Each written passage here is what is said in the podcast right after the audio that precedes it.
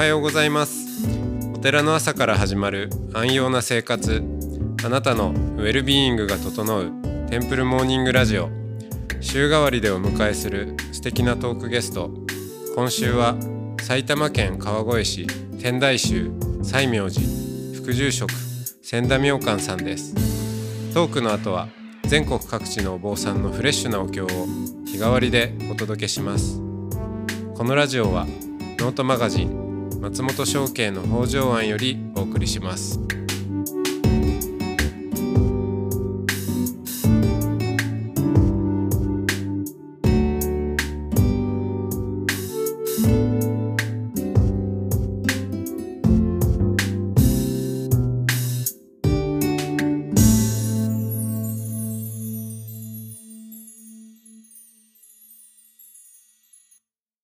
おはようございますおはようございます。はい、えー今日も千田明観さんとおしゃべりをしていきます。はい、えー、比叡山での修行の様子の話までですね。昨日行きまして、えー、まあなんかちょっと脱線した感もありましたけれども、うんうんえーでお降りてきてはい。お寺に帰りますはい地坊に。はい。でそこからのインドまでっていうのははどういう、はい。はい、展開であすか、の僕まあお寺の業界に入るときに、まあ、一つ住職と親父とまあ約束して、まあ、はい。この年でまあまあつぐまあ本当はね10 30ぐらいで入ろうかなと思ってたんですけども、うん、20代そうです。半ば、はい入って、だからまあこのあの継がしていただくけどもまあ一つお願いがあってやっぱ1年か2年外国で学ぶ機会が欲しいっていうのをまあ一つ条件として出したんですね。まあ、でまあそれそれでまあ修行経験終わったらいいよって言われてたので、まあ、金がねこの日本にいる時から外国の仏教ってどうなんだろうっていうのをちょっとね見てみたいって思いが強く旅行旅行とかじゃなくてはい。実際中に入ってな中からその向こうのお坊さんたちが何を持ってるのかそういうことをちょっとし知りたかったん。ですよ。それでこう自分日本人のお坊さんとそれはまあ比較じゃないですけど、まはい。あどうなのかってできると思ってた。もともとね大学も国際政治っていうあそうですそうです。いうちょっとこう比較したり違う文化に身を置いたありすそうそれることがはすごい好きでね。好きなんでしょう好きだったんでで天台宗はあの海外寺院が3つあるんですね。うん。ハワイ、うん。まあニューヨーク、まあ、これは他の宗派でもね結構持ってたりするんですけど、はい。もう一つこのインドがあるんですね。うん。海外寺院インドに天台宗の。はい。ニューヨークのはい。天台そういえば行きましたね、あネイモンさん。ね、あそうそう。ネイモンさん。ネイモンさん、はい。ネイモンさんに会いましたよ、はいあ本当ですか、はい。オルバリーにありましい。そうそうそうそう。はい。そうです。うん。行きました行きました。そうかそれがニューヨークで。そうです。ネイモンさんみたいにインド人で比叡山で修行したお坊さんがやっぱいるんですよね。インドに、うん、インドの？ナグプール。ナグプール。はい。松本さんがハイデラバードですから、まあ、近いっちゃ近い、近いっていうあれ？笹井さんのところ？あそうです。あの同じ州です。はい、ですよね。はい。場所は違うんですけど、はい、そうです。笹井修霊さんとそう。です凄まじいお坊さんがいらっしゃるんで、テンプルモーニングラジオにそうだよな笹井修霊さんも出てもらったらすごそうですけど、ねえ。ちょっともはや完全にインド化されているので。そうですね、うん。インド人になっちゃいましたもんね、うん、そそうですね。だからちょっとまあわからない。ちょっとまあ望みはつないでいきたいと思います、はい。ナグプールですか、はい。そうかだからまあ笹井さんがいらっしゃるぐらいなんで、うん。そのネオブディズム。あそうですそうです。のねそうです。運動とかがあったりして、まあ私もまあこう何もまあ何も知らずにまあ行って気づいたんですけどやっぱ日本もいろいろ宗派っていうのがあるじゃないですか、はい。天台宗とか日蓮宗とか。うん。まあ外国の仏教もインドもね結構いろいろあっ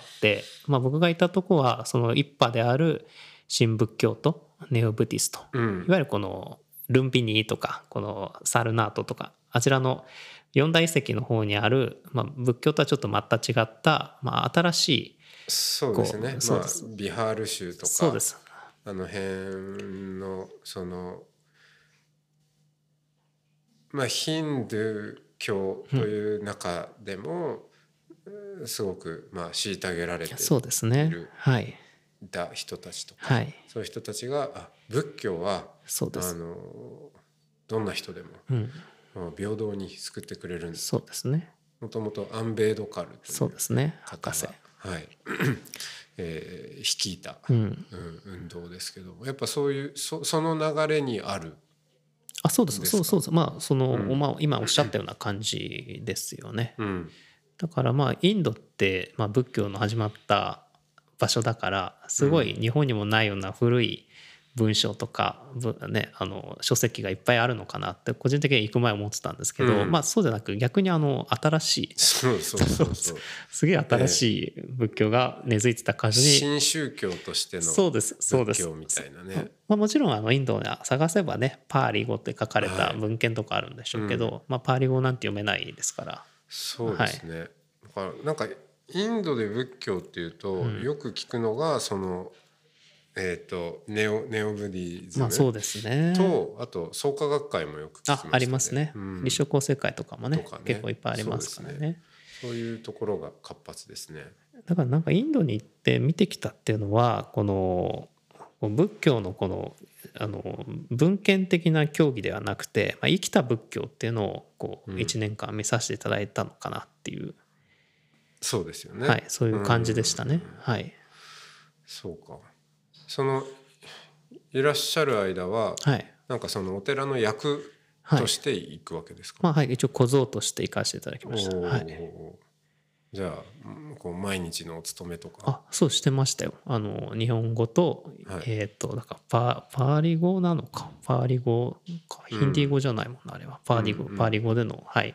まあ意味は分からずい読んでましたけど、はい。インド人たち一緒に。はい、え天台のお寺だけどインド人のもう完全ローカルな人たちがあいますやいますいます。私の時は一人だけでしたけど。まあ元医者のねあのはいはい。がまあ医者辞めて、まあうん。向こうはあの結婚できないから世襲ってないじゃないですか。ああそうですね。まあ一年発起してみんなお坊さんになるわけですけど、うん。その人はお医者様の人でうん。内科医だったのかながあの、はい、うちの住職と父と同い年ですけどうんがまあ隣の部屋にいました。ああ、はい。その人も小小僧というか。あまあそうですね、はい。65とかでしたけどね。へえ、そうか。じゃあそういうところでお経を読むのとはい。どんなお勤めがあるんですか、お勤めはお勤めはでも毎日1時間半ぐらいええ。日本語と、まあそのヒンディー語のお経、まあ、朝と夕方読むんですけど、うん。朝座と夕座ですね。法華経を読んだりとか。えーっとはい法華経も読んでたと思います。はい、うん。はいあのまあ比叡山で読むようなお経と、はいはい。まあ、インドのお経か。インドのお経はあの七仏通会芸の、はい。あのパーリ語パーリ語版。まあ悪いことをする流れみたいなのをよ読んでた、諸諸悪そうですそうです。そういう内容容を読んでたと思います。はい、で他他にも勤めは特にないです特別な時以外は。あうん。のポポールニマっていうあの、うんあのなんかあるじゃないですか。仏教の大きい行事が。この前あった、はいはいははい。い、し新月の時かな、うん。とかにある。ああいうの時は特別な法要がありますけど、うん。基本は毎日はそんな感じです。うーん。何かこう瞑想とかマインドフルネス系とか。あでも一応はい座禅は毎日、はい、30分ずつぐらい40分ずつぐらいしてたかな。うーん。はい。そうか。まあ、静かな環境でしたよね。すごい。いなまあ地方だったんでね。はい。もう周り何もないところで、はい。うん。なんかあのさいちょっとこう言い方があれですけどさサバンナの中にあるようなお寺だったから、はいはい、まあ、こうなんかでも座禅するのもすごい集中できますよね。そうですよね。変な雑音とかが入んないから、うん。まあいいいい経験でした今にして思えばそうですね、ええ。それをい一年？1年そうです1年ぐらいいたのかな。はい。だと思います。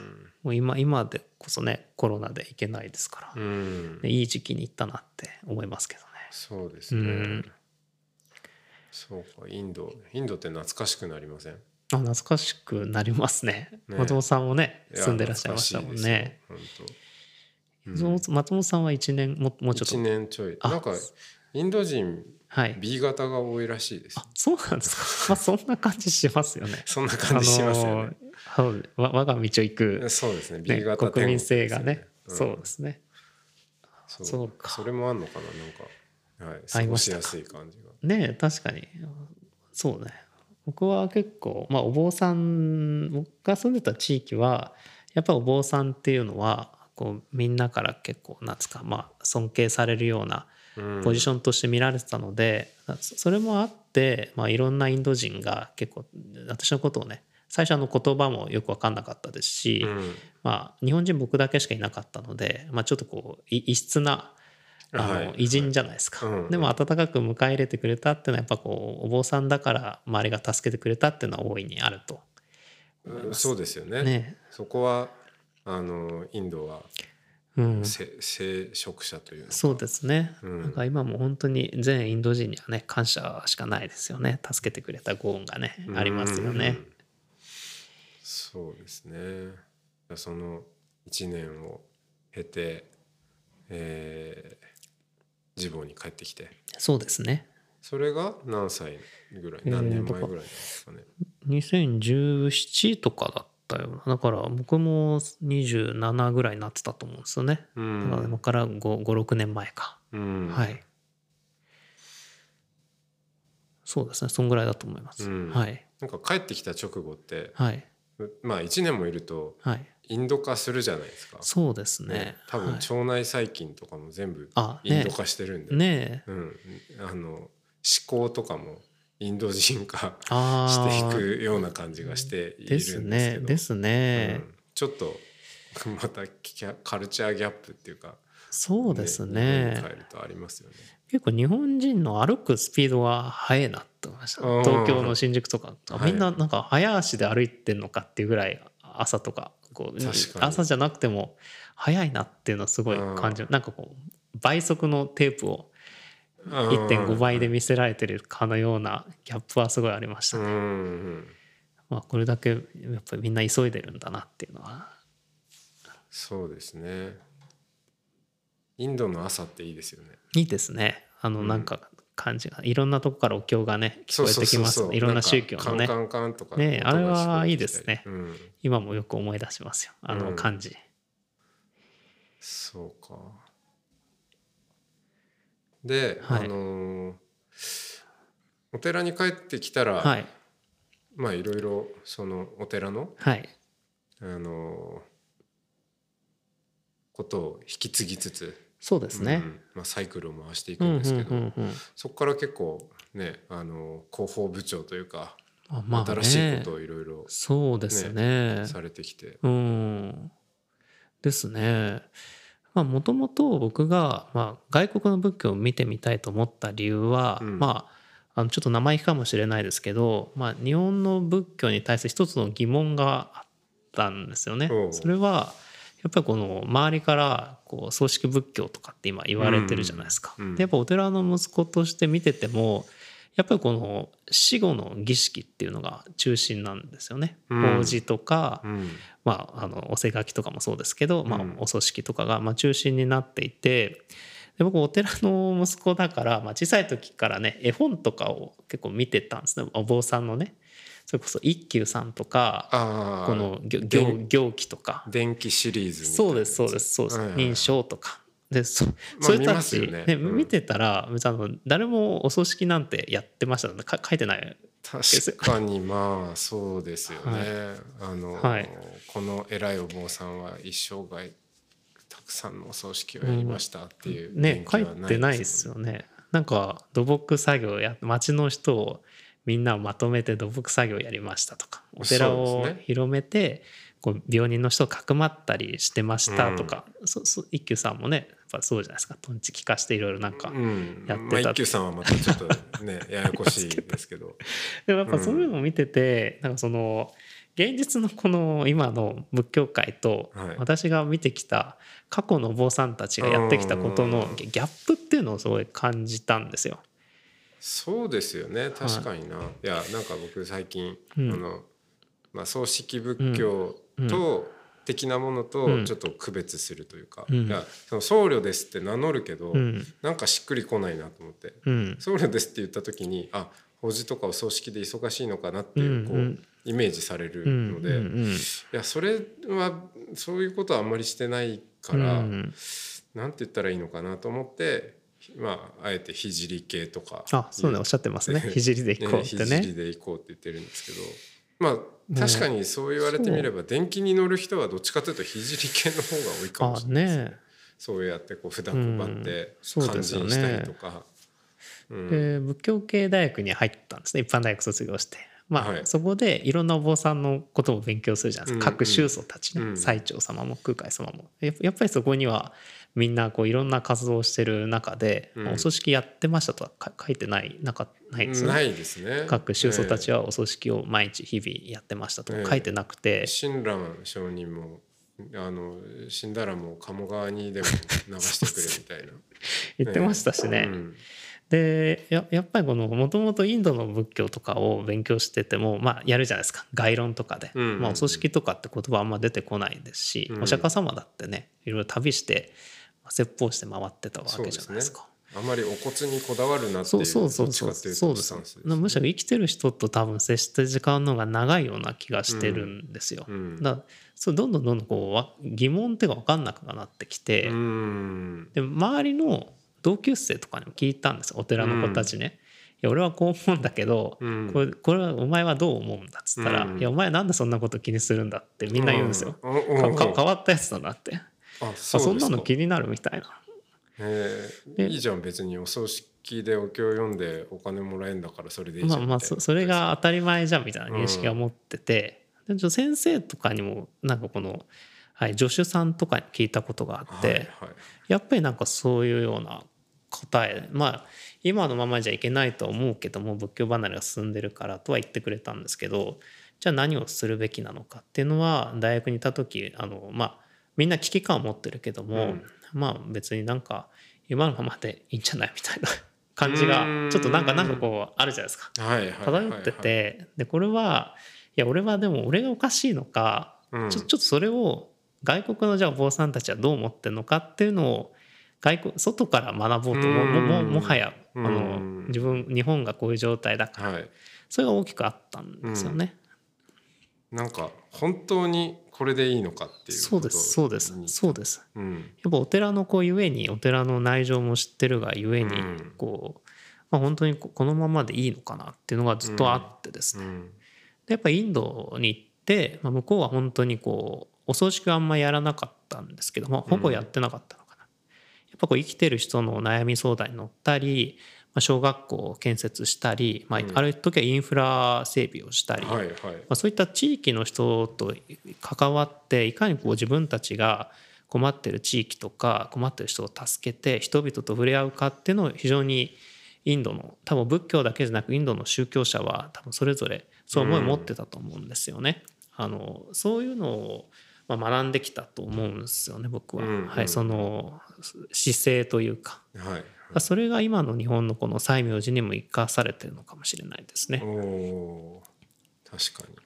もちろんあの死後のね仏教をないがしろにしてるわけじゃなくうん。それはそれで生老病死の一つのあのうん。やつとしてとてもあの大切にやってますけどあうん。の生老病の部分ですよね。そうですね、うん。あのタイとかねスリランカとかだと開発層、あはいはいはい、ありますね。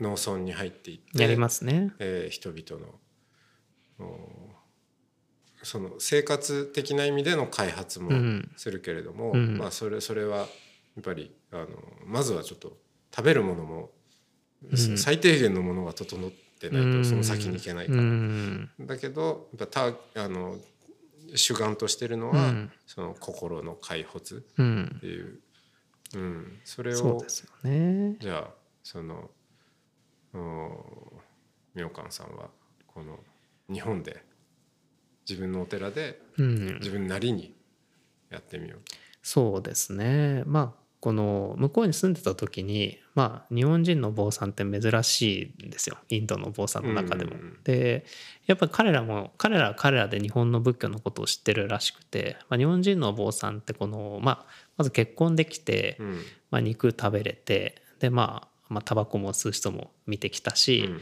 まあ、お酒も飲むし、あある人はか髪の毛も生やしていて、うん。まあ、自分から見たらこう普通の人にしか見見見え見えないと。うん。何をもってお坊さんそうそう自分たちはこれだけストイックに戒律とかあるのに、まあ、何をもってしてお坊さんと言えるんだってことをこういう向き合った形で最初行った時に聞かれたんですよね。まあでまあまあ言い訳になりますけど最初そこまで言葉が言った当初喋れなかったからうん。何も言えなかったんですよね。うん。まあ、それは自分なりにすごい悔しくて、うん。まあ、一つこのな考えるきっかけになったんですけど、うん。やっぱ今導き出した答えっていうのは日本のお坊さんっていうのはこう一般社会に溶け込んでるから自分からお寺の外に行って外とのつながりを持っていろんな連携した活動を自分が主体となってこう、うんまあ、町を巻き込んでいろいろお寺にそれを還元できるって大きなメリットがある。これは多分僕は日本のお坊さんじゃないとここまでできないんじゃないかなと思ってるのでそれが一つ私が導き出した答えですよね。うん。まあ、それが今の西西明寺の形になりつつあるような気がします。うーん。はい。はい、それをじゃあ今具現化そうですねしてる最中ですね。いるのがいる現れとしての一個一個の活動とか、ですかね。うんはい、だと思いますね。はい、えー今に至りました。あ、今に至りましたね。ありがとうございます。ありがとうございます。